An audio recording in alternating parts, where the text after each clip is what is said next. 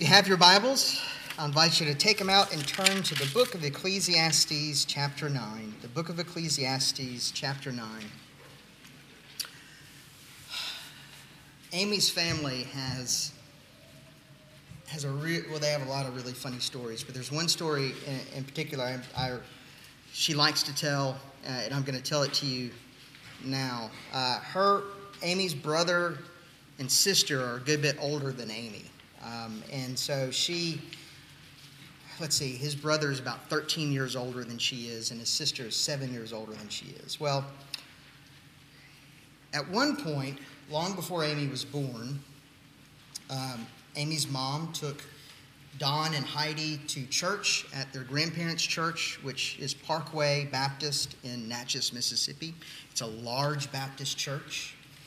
Uh, her grandfather was a deacon in that church, and as a good Baptist deacon does, he sat in the front row. Well, that day, Don sat in the front row with his grandfather, and he was fairly young, and it was Christmas time. And the pastor said, All right, at the end of his sermon, he said, Let's everyone stand together and sing Joy to the World. And Don stood up on the, on the pew and he yelled to his mom at the very back of the church. She was holding baby Heidi.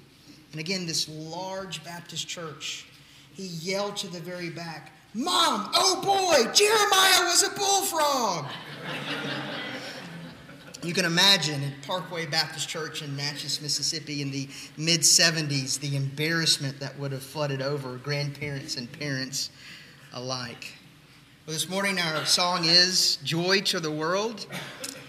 And it's a silly song, and it's meant to be. The, the group Three Dog Night, whenever they wrote it, they really was just, they were writing a song that could bring the band together. They didn't think anything of it. They didn't think it was going to be a hit, but it was a massive hit for them. Maybe their biggest hit because it was just so silly and so full of just the ridiculousness of life and that's why they wrote it and how they they sang it well in this passage today solomon is beginning to wrap up his sermon and like most pastors when they say I, I you know, I have one more thing to say, they really mean they have about 20 more things to say. And so Solomon is, you know, he's a typical preacher. And so even though he's wrapping things up, he still has four more chapters to go until he's finished with things. But in, in this passage, even though there's some dark things still, because it is the book of Ecclesiastes, I want us to look at the joyfulness behind all of the stuff that Solomon writes in here. There is real joy in this passage. And I want us to see that joy today. So let me read this for us. I'll read all of chapter 9 of the book of Ecclesiastes. And let me remind you this is God's good and gracious word to you this morning. But all of this I lay to heart, examining it all, how the righteous and the wise and their deeds are in the hand of God. Whether it is love or hate, man does not know. Both are before him. It is the same for all, since the same event happens to the righteous and the wicked, to the good and to the evil, to the clean and the unclean, to him who sacrifices and him who does not sacrifice. As is the good, so is the sinner, and he who swears is as he who shuns an oath. This is an evil in all that is done under the sun, that the same event happens to all. Also, the hearts of the children of man are full of evil, and madness is in their hearts while they live, and after that they go to the dead. But he who is joined with all the living has hope. For a living dog is better than a dead lion. For the living know that they will die, but the dead know nothing, and they have no more reward, for the memory of them is forgotten. Their love and their hate and their envy have already perished forever, for they have no more share in all that is done under the sun. Go, eat your bread in joy, and drink your wine with a merry heart, for God has already approved what you do. Let your garments all be always white, let not oil be lacking on your head Enjoy life with the wife whom you love all the days of your vain life that he has given you under the sun, because that is your portion in life, in your toil at which you toil under the sun. Whatever your hand finds to do, do it with all of your might. For there is no work or thought or knowledge or wisdom in Sheol to which you are going. And again I saw that under the sun the race is not to the swift, nor the battle to the strong, nor bread to the wise, nor riches to the intelligent, nor favor to those with knowledge but time and chance happen to them all. For man does not know his time, like fish that are taken in an evil net, and like birds that are caught in a snare. So the children of man are snared at an evil time when it suddenly falls on them. I have also seen this example of wisdom under the sun, and it seemed great to me. There was a little city with a few men in it, and a great king came against it and besieged it, building great siege works against it. But there was found in it a poor, wise man, and he by his wisdom delivered the city.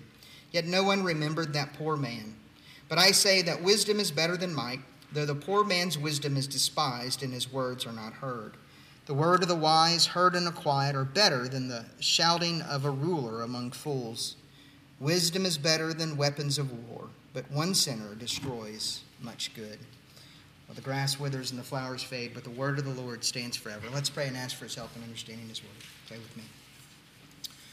Father, once again, we, we thank you for this passage and we pray that by it we would see more clearly the glory of your Son, Jesus Christ, and that we would see uh, the joy that you have put into this passage. I pray that we would mine it for all of its goodness, that we might behold the light of Jesus Christ even here. We pray these things in Christ's name. Amen. So, of course, I want to look at this passage in three ways. And first of all, I want to see the absolute wonder of life but we're going to start at the end. Okay, we're starting at the very end of this passage, the wonder of life. In verses 11 through 17, I think you see this. Um, we're starting with the dessert first. Okay, so it's like a big meal. You want to start with, with the dessert first. You're going to come to the main course, and we absolutely will come to the main course. Remember, every now and then my mom would eat her dessert first because she wanted that. And so we're kind of doing that eating the dessert first here at the very end. So we're starting with the dessert. We'll get to the main course in a bit. In 11 through 17, Solomon is pointing out just kind of the topsy turvy, unpredictable nature of the world. He says, uh, under the sun, in the world we live in, the race is not always to the swiftest, or the battle is not always to the strongest. Now, most of the time, the fastest people win the race. Most of the time, the battle is won by the strongest, but not always. Sometimes, slow people win races. You know, the old Aesop's fable, the tortoise and the hare. It's a good one. Reminds you to be slow and steady, and you'll win. And sometimes that's true. If you're slow and you're steady, you'll beat the hare who gets distracted by so many things in life. Sometimes the slow one wins the race, and, and sometimes the war is won not by the massive army or the strong, but the war is won by the weak, the ill prepared. That's actually many of the stories from the Old Testament that you can point to of God redeeming and saving his people from sudden destruction oncoming destruction that they deserve, and God saves them. Well, it's true in the Old Testament, it's true in the New Testament, it's true in life. Sometimes the weak win and the strong lose. In an old saying that I'm sure many of you are familiar with, sometimes you eat the bear, sometimes the bear eats you, or the other way around. Sometimes the bear eats you, and sometimes you eat the bear. That's just the way the world works. And he says something interesting in here. He says that, he says this at the end of verse 11, but, or I'm sorry, nor favor to those with knowledge, meaning not everyone who has knowledge and wisdom have the favor of God, and that's an important thing to remember. But he says, but time and chance happen to them all. Time and chance happen to everyone. Now, no doubt you, as a good Presbyterian this morning, say to yourself, Chance? We don't believe in chance. I am Presbyterian. I believe in the providence of God. God is sovereign over all events of life, and it is ordained, as the Westminster Confession says, whatsoever comes to pass. Surely Solomon is mistaken when he talks about chance. Well, Solomon is not attempting to undo and overthrow the entire doctrine of the sovereignty of God and the providence of God and things, but he's saying from our perspective under the sun, doesn't a lot of life, doesn't most of life just look like it's random and things just happen apart from any grand design? That's the way that it appears. From man's perspective, life seems random and out of place. Now, it's not random and everything happens according to God's plan and according to His purpose, but life is topsy turvy. Life is unpredictable. That's the nature of our lives. Have you experienced that this week? Have you experienced something that, you know, things maybe were going just like they should, and then all of a sudden the dishwasher breaks? right? Things were going exactly how it was supposed to do, and then the transmission fails. Things were working, and your children were doing exactly what they were supposed to do, and then all of a sudden they weren't. it seems to happen by random, and, and that's the way life is. It's largely unpredictable from our perspective. Now, let me just say, now that can cause you a lot of fear and anxiety, but I don't want it to do that. I want you to understand that this is what makes life wonderful. This is what can make life an absolute joy to live in. I wonder if you see the wonder of the unpredictable nature of life. You know, every time Alabama's football team goes and takes the field, they might lose. Have you recognized that? Every single time they take the field, they might lose. Some of you say, well, that never happens. It hardly ever happens, yes, but sometimes you know, there's a chance they might just lose. You can't predict it with 100% certainty. And isn't that wonderful? Just to have that little bit of hope that maybe in a couple weeks when LSU plays Alabama, they will beat them finally. Isn't it wonderful to have that? This is captured so well in the theatric masterpiece, Dumb and Dumber. Um, Lloyd Christmas as the hapless idiot for whom hope springs eternal is just pining for this beautiful, wealthy woman, Mary. And at the end of it all, he's gone through and traveled most of the United States to bring her back her briefcase. And, and he looks at her at a moment of tenderness and he says, what is it, what's it going to take for a guy like you and a girl like me to end up together? And she says, Well, what are the chances? And Mary says, Not good. And he says, Like one in a hundred? She says, More like one in a million. And his face falls. And then he says, You're telling me I got a chance. it's absolutely ridiculous. Yes. But that's it. In this world, we don't know what's going to happen tomorrow. There's a chance for all of these wonderful things to happen. I'm telling you, there is a chance for the idiot to get the girl. it makes you frustrated, doesn't it? But it also is the thing that makes life so wonder. Have you seen the wonder of life? The small wins at times, the slow wins. That's the way the world works. Embrace it, enjoy it. Secondly, in this passage, in verses 1 through 6, you see the benefit of life. Verses 1 through 6 again. Solomon continues his cheery theme, and I just can't help but think he would be just absolutely fun at party parties. He talks about death again, okay?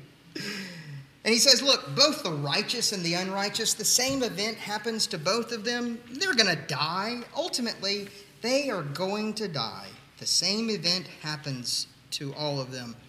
And again, it's not a cheery thought, but it's an important thing for us to remember that regardless of your level of righteousness and how good you are, you can't control the end.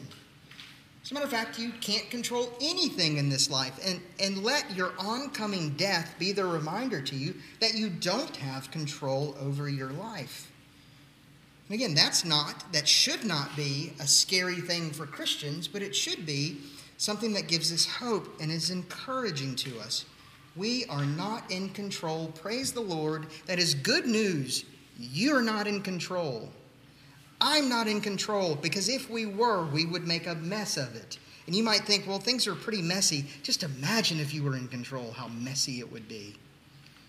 The same event happens to everyone, and we tend to forget that event. We're not in control, and by our good works, we can't change anything. We can't change the mind of God. We can't force God to do anything. God is sovereign and ultimately in control of everything that happens. Now, given that reality, given the reality that the righteous and the unrighteous, the clean and the unclean, the good and the bad, given the reality that everything, that the same thing happens to both of them, well, Solomon draws some conclusions. And so he says, it's better to be alive than to be dead. Given the fact that you're going to be dead one day, it's better to be alive. He uses a, a vivid illustration of that. He says it's better to be a live dog than a dead lion, okay? You think of the, the pride of the lion and the, and the proud and strong nature of the lion as he comes out of his cave and he roars, you know, all of that sort of stuff. Well, Imagine the dead lion and what he's good for. He's not good for anything but rotting. Well, in this day, they didn't have dogs as pets. They didn't like dogs, and they were they they were you know just there as a nuisance. And he says it's still better to be a nuisance and alive than to be proud and dead. That's just the reality of how it is. Given the reality that that you will die, it's better to be alive today than it is to be dead. And really, ultimately, what it boils down to is it's a matter of possibility. What are the possibilities uh, over given to you when you're dead? He says there's not any possibility. Why? Because you're dead. But while you're alive, there's all manner of possibility that is open to you. It's all manner of things that you can be and you can do. That's an, a, a, an important thing for us to remember. We can learn a lesson from Ebenezer Scrooge at the end of Charles Dickens' A Christmas Carol. He's been shown his past, his present, and his future, and his future is bleak. He has been a miserly and, and uh, difficult man his entire life. His heart has shriveled and shrunk. He is a disgusting human being because of his love of money and, and all things that have happened to him. And then at the end, He's been shown the vision of his death, and he wakes from his vision and he says, There's still time. There's still time to change. He flings open the door. He says, You boy, what, what day is it? It's Christmas Day. And that's when he exclaims it. There's still time. There's still time to change and to be who God wants Ebenezer Scrooge to be. And he runs out, and what is it? What happens? He's generous with the things that God has given him. He's loving to the people that are in his life. And he's kind to everyone that he meets. He's changed. He wakes up and he says, There's still time. Well, here's the good news for you today. If you are here today, there is still time. If you are hearing my voice, you are not dead. there's still time to be who God wants you to be. And the possibilities are there for you. You can change. And you know where you need to change. You know the things that God expects of you. And you know how you are to live your life. You can be loving. You may be the crankiest, most difficult person in the world, and you can go home today and be different. It's a matter of choosing to be different. That possibility is open to you. You can be generous with the things that God has given you. You can be kind to your loved ones, to your family. You can be different. And that's good. That's good news. The possibility is open to you. There is still time. Well, then in verses 7 through 10, this is the third thing that we see. We see the joy of life. The joy of life in 7 through 10. And this is the main course. This is, this is kind of that middle part that you get to see here today. The, the, this is the steak and potatoes, if you will. What Solomon says is go eat your bread in joy and drink your wine with a merry heart. Go and eat your bread. This should call to mind something that Jesus prayed for Lord, give us this day our daily bread. Okay? What Jesus is praying for in there is that we would have all that we need for today. And so I think Jesus is echoing what Solomon is saying here today. He's saying, you know what? You may look out and not have everything that you want. As a matter of fact, you might have very little that you actually want. But you know what you have today? You have your daily bread. You have the things that God has given you today. Not everything you want, but everything that you need for today. So, what Solomon says is you need to enjoy what God has given you today. Go and eat your bread with joy. And then he says, and drink your wine with a merry heart.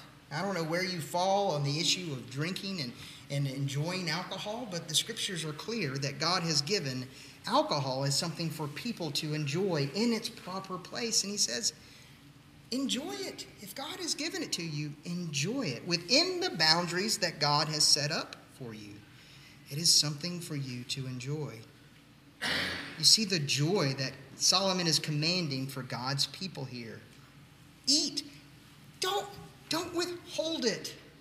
Don't wait to enjoy the things that God has given you. Enjoy those things today. If it's yours, you have freedom to enjoy it. If it's yours, you have freedom to enjoy it because God has already approved of what you do. I think that's an important thing for us to hear. If you are in Christ, you have been approved by the Master. You have all the validation you need. There is nothing you can do or nothing you can't do or nothing nothing that that anything will happen in the world that will take away from God's approval of you. He already approves of what you do.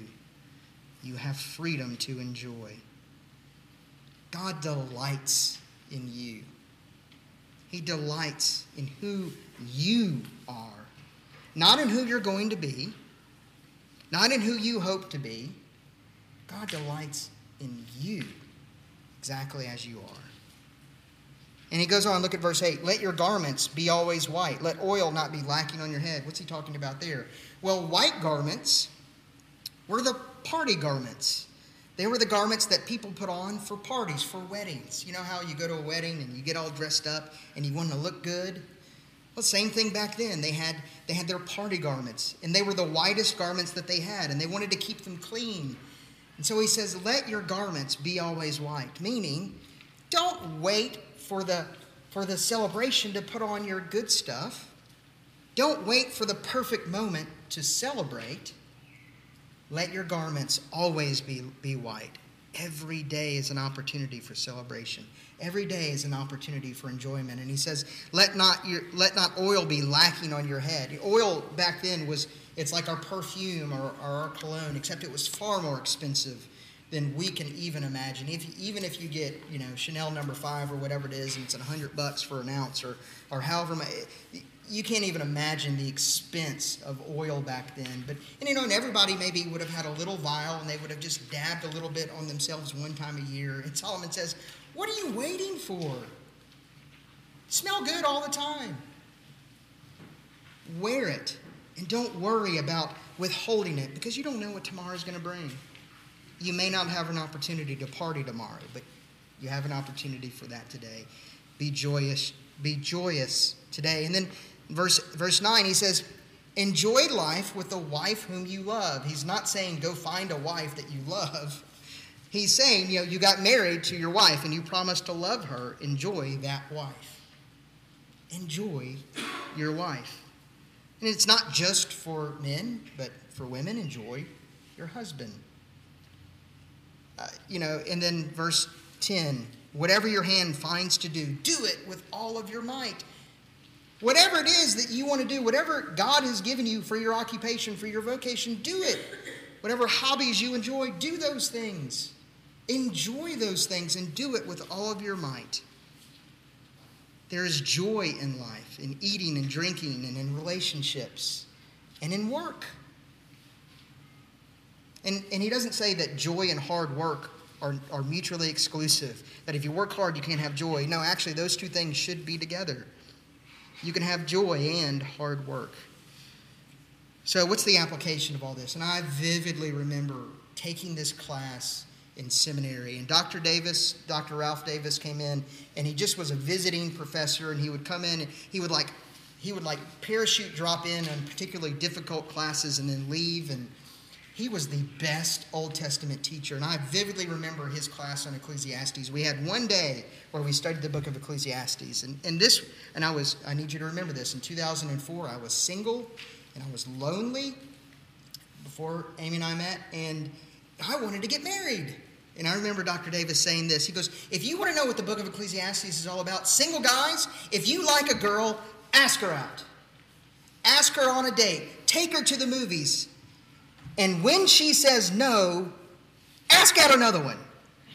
That's the application of the book of Ecclesiastes. And I remember him saying, wait, he said, when she says no? He said, yes, because she's going to say no. And you know what? If the next girl says no, ask out another one.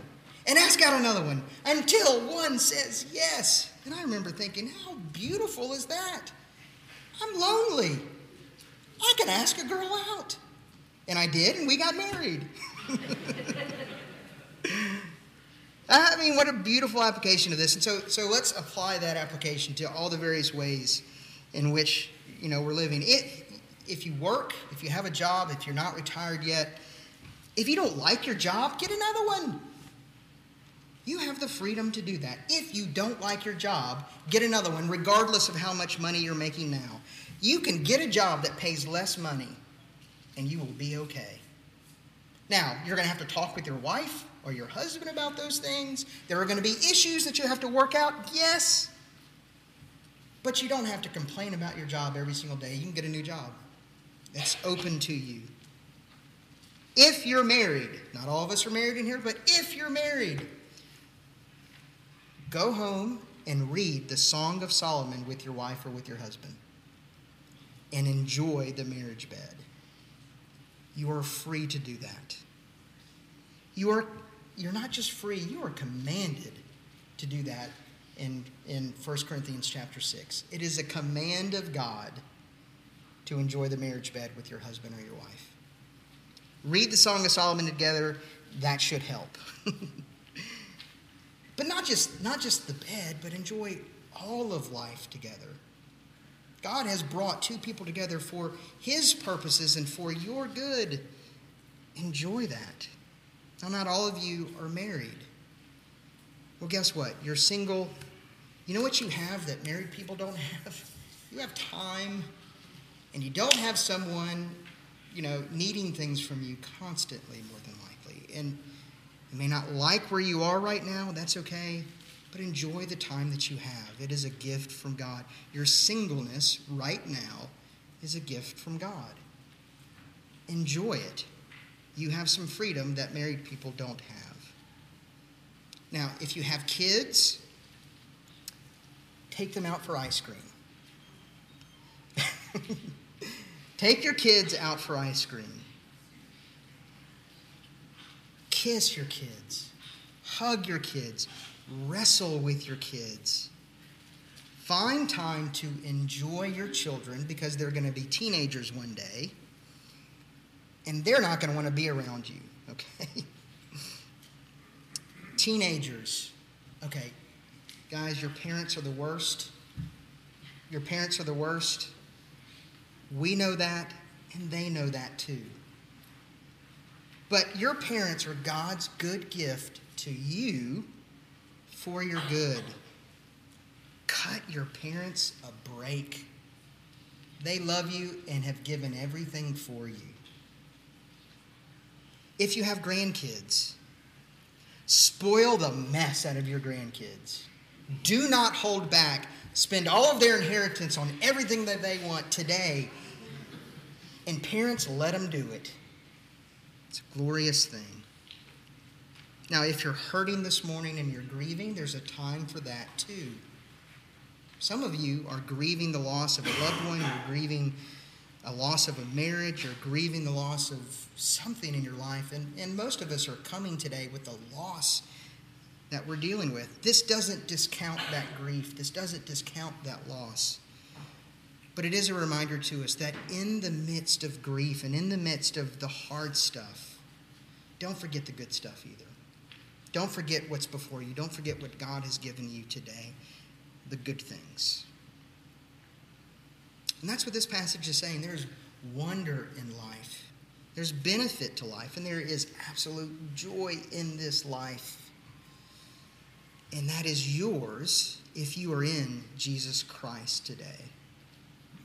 Because you know, if God has approved of you and has said, You are approved as my servant today, then God nor man has anything against you. And everything that you have is yours and is there for you to enjoy. Well, do you have the approval of God in Jesus Christ? Do you have the righteousness of God? Is this true of you? Romans 8 1 For now there is no condemnation for those who are in Christ Jesus. There's no condemnation. And you can enjoy your life. So this Tuesday I was I was listening to some songs to prepare for this passage. On Tuesday mornings, uh, I watch Rosie and and Alexander has violin and I was sitting there Rosie had just gone down for her nap and I was trying to figure out a song that I was going to use as the title of this. And I was sitting at our kitchen table, um, and I thought, I said, for a moment, I'm going to I'm to use "Good Vibrations" from the Beach Boys.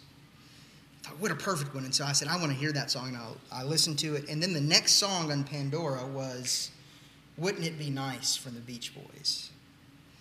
And I, I mean, you can go home and you can listen to that song, but I was sitting there listening to that song and the beautiful melody and harmonies that were coming through that the Beach Boys sang about. And it was, it was simply about a man saying, Wouldn't it be nice if we were married? And I was sitting at the dining room table, look over to my left. There's a 13 beautiful pictures of my daughter. Every month she's been alive, just gorgeous. And I look up, and there's a picture of my son from a couple years ago at the beach gorgeous.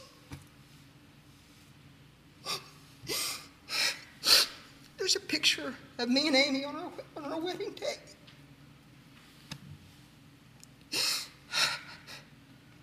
How great. I'm at our dining room table, surrounded by these reminders of God's goodness. They're here, and it's simple stuff. God is good to us and we can enjoy this life. Amen. Let's pray. Father, we thank you for the goodness that we have in this life. We thank you for the goodness of Jesus Christ. Father, I pray that you would help us to see those things in the little stuff, not take it for granted, but also see it in the big stuff, in salvation, in glory we thank you for these reminders. We pray this in Christ's name. Amen. All right, let's stand together and sing joy to the Lord, or joy uh, to the world. The Lord is come. And not the Jeremiah is a bullfrog.